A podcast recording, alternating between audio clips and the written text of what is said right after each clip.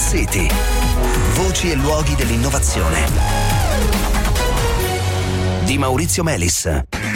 Buonasera, benvenuti a Smart City. Parliamo di sostenibilità nel campo dell'allevamento questa sera e più precisamente di Farmelody, una piattaforma eh, digitale in grado di aggregare dati eh, provenienti da varie fonti, imprese zootecniche, veterinari, laboratori e così via, per il monitoraggio del microbioma degli animali d'allevamento. Il microbioma è la eh, comunità di microorganismi che risiede nell'intestino di tutti eh, gli animali e quindi anche dell'uomo e eh, come eh, sempre più ricerche stanno eh, dimostrando è strettamente connessa alla eh, salute eh, dell'animale e a un buon diciamo, metabolismo. Famelody si è aggiudicato l'edizione 2021 di Innovation for Change, che è un evento che ha visto competere una sessantina di laureati con proposte originali di business per soluzioni innovative ai problemi della società contemporanea e a fine settembre Farmelody eh, sarà anche presentata al ben noto eh, Elon Musk eh, all'Italian Tech Week di eh, Torino.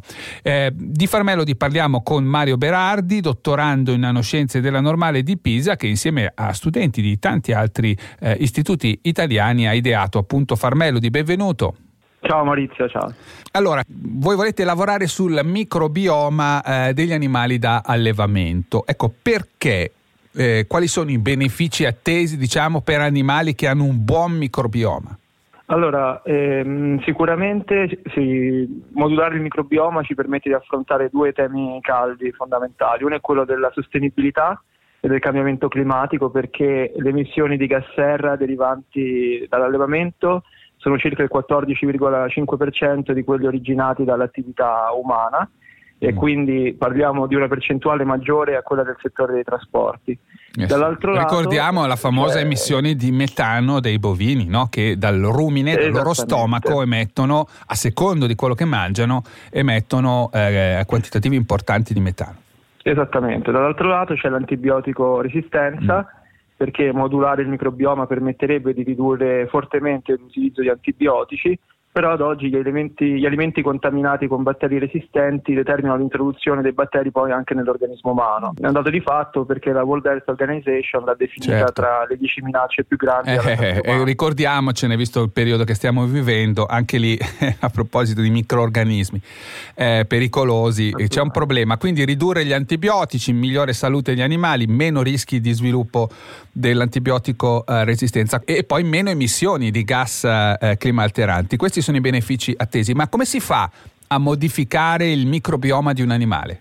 Allora, le aziende che lavorano in questo settore, note come Farmtech, che forniscono soluzioni agli allevamenti, vendono prodotti da miscelare al cibo che vantano di diminuire le emissioni enteriche degli animali tra il 30 e il 40% e parliamo sempre per lo più di bovini da latte. Ecco, prodotti che, è un po' come fossero dei super fermenti lattici, sbaglio a dire così? Esattamente, come eh? se fossero delle botte di... potenziali. Sì, però delle, eh, a dosaggio molto elevato. Eh, in realtà però esistono altri tipi di accortezze perché è molto importante anche seguire la routine quotidiana di questi animali, quante interazioni hanno con gli altri, eh, che la stalla sia pulita e mm. che mangino in maniera regolare quindi dipende anche dalle condizioni climatiche all'interno della stalla e ogni tipo ecco. di parametro e fattore. Insomma, tutti questi elementi agiscono a loro volta anche sul, sul, microbioma e quindi di conseguenza sulla salute dell'animale. Si sta studiando e sta venendo fuori che è importantissimo per la salute umana, per esempio, e si comincia a lavorare su questo. Sugli animali a che punto siamo? Allora, per quanto riguarda gli allevamenti siamo un pochino all'anno zero, ecco, perché la comprensione e la conoscenza eh. del microbioma... Animale sta, è praticamente zero. Direi che questa è l'informazione che ci serviva per spiegare che cosa state facendo voi. Allora, eh, noi stiamo in questo momento lavorando con una delle più grandi aziende di produzione animale in Italia per sviluppare un applicativo che garantisca interoperabilità tra software e sensori in allevamento, perché in realtà il medio e grande allevamento è molto più tecnologico di quello che si pensi, quindi al momento un processo di ottimizzazione. Contestualmente stiamo sviluppando un dataset del microbioma per trovare nuove correlazioni tra la salute animale e i batteri che risiedono al suo interno e offrire anche dati a chi sviluppa la sensoristica perché la tecnologia è abbastanza indietro. Ehm, in ultimo vorremmo arrivare a fornire una piattaforma di raccomandazioni che però non sia la classica con i soliti parametri, ma anche con informazioni all'interno dell'animale, visto che eh, si tratterebbe di sfruttare il microbioma per arrivare ecco. a una ecco. sorta di medicina di precisione in allevamento. Ecco, allora spieghiamo che voi in, in questo momento avete messo in piedi un sistema che deve essere eh, alimentato di, eh, di, dati e che cosa state facendo?